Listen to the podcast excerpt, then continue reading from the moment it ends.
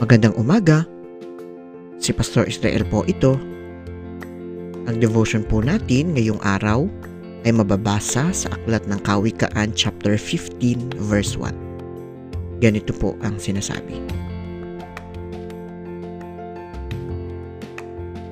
Ang malumanay na sagot, nakapapawi ng galit.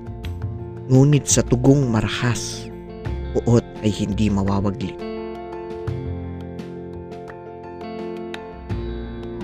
Sa talata pong ito mula sa aklat ng kawikaan, isang paalala ang ipinapakayag kung paano tayo dapat nakikipag-ugnayan sa ating kapwa-tao.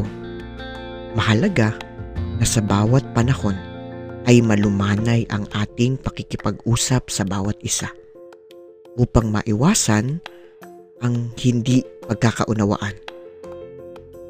Hindi maiiwasan na magkaroon ng ilang mga hindi pagkakasundo sa ating kapwa. Minsan ay sadyang magkakaiba ang ating opinyon at paninindigan sa maraming bagay. Ngunit sa kabila nito, ang malumanay na pananalita ay isang paraan upang maiwasan ang mas malalim na hidwaan. Nawa ay atin nga po itong pagsikapan.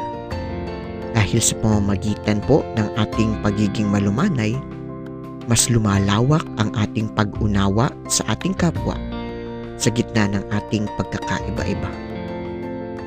Tayo po ay manalangin.